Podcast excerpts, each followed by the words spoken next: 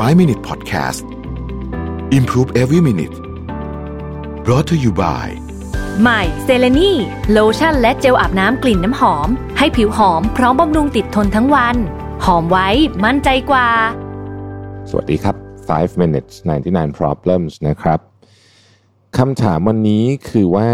ทำยังไงถึงจะเรียนรู้เรื่องใหม่ ๆ ได้เร็วที่สุดนะฮะซึ่งคำตอบของเรื่องนี้จริงๆ มันก็น่าจะมีหลากหลายมาก แต่ว่าผม ไปอ่านเจอในหนังสือที่ชื่อว่า no hard feelings นะครับเขาบอกว่าคนที่เขียนหนังสือเรื่อง The Alchemist หนังสือนี้ดังมากเลยนะครับ ชื่อว่าเปาโลโคเอโลเนี่ยนะครับ ผู้เขียนเนี่ยบอกว่ามีวิธีเดียวที่จะเรียนรู้ก็คือการลงมือทำนะฮะเพราะฉะนั้นเนี่ยจริงๆถ้าก็เหมือนจะค่อนข้างจะกำปั้นทุบดินนะฮะแต่ว่าในหนังสือเล่มเขาเขียนไว้ว่า World Economic Forum เนี่ยได้คาดการณ์ไว้ว่าเด็กมากกว่าครึ่ง จะได้ทำงานที่ยังไม่เคยมีมาก่อน แม้กระทั่งวิศวกรที่มีพรสวรรค์ที่สุดก็ยังต้องเขียนโค้ดโปรแกรมในภาษาที่ไม่เคยมีมาก่อนเช่นกัน ดังนั้นกระบวนการที่ดีที่สุดก็คือการลงมือทำการเรียนรู้งานตลอดเวลาในการทำงานยุคปัจจุบันเป็นเรื่องจำเป็น ไม่ใช่แค่ทางเลือกเหมือนในอดีตอีกต่อไปนะครับ ทีนี้ในนี้เขาก็เขียนต่อบอกว่า จริงๆเนี่ยการเรียนรู้ด้วยการลงมือทำ คือวิธีที่ดีที่สุดที่จะทำให้คุณสามารถมองหาความหมายในงานที่คุณทำด้วยนะ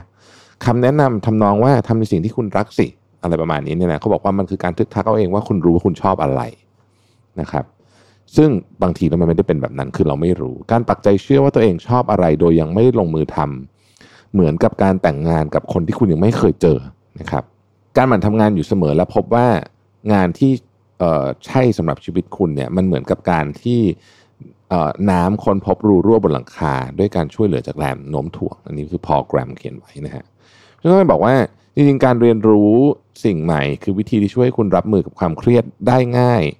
กว่าแค่การพักผ่อนอีกนะเอ่อนิกีลูสติกนะครับเป็นหัวหน้าหน่วยการเรียนรู้และการพัฒนาที่ GitHub เนี่ยได้รับอีเมลจากพนักงานคนหนึ่งนะที่สมัครมาร่วมการอบรมตัวเอง โดยได้รับการสนับสนุนจากบริษัทว่า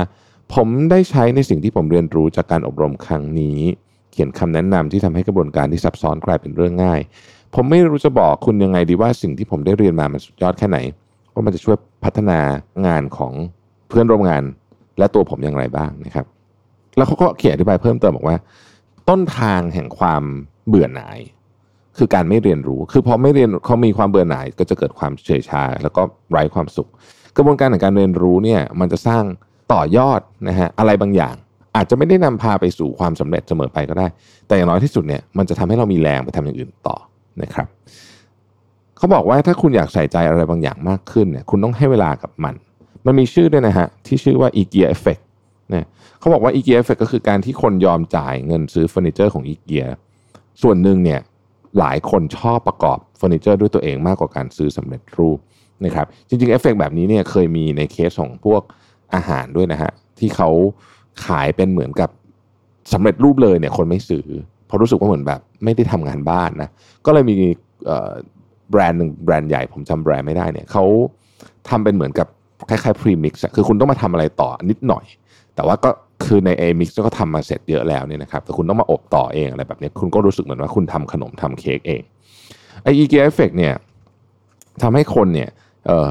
รู้สึกว่าได้เห็นคุณค่าของตัวเอง นะครับเเขาบอกว่า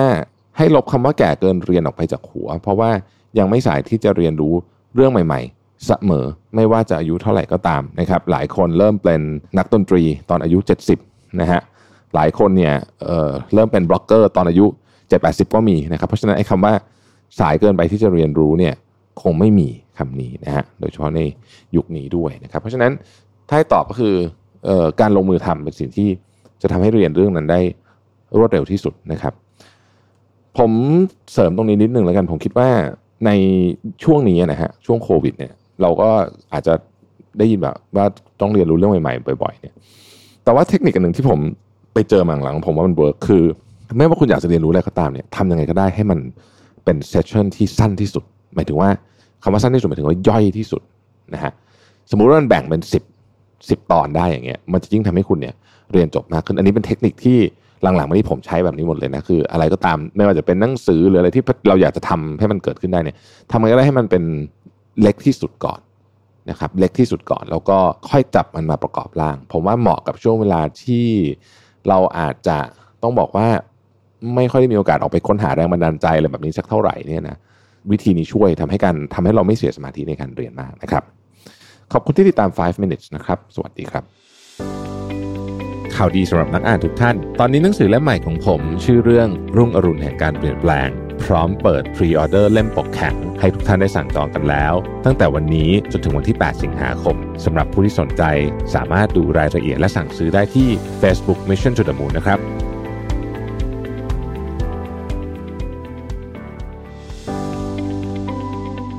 5 Minute Podcast Improve Every Minute Presented by เซเลนีโลชั่นและเจลอาบน้ำกลิ่นน้ำหอม หอมไว้ มั่นใจกว่า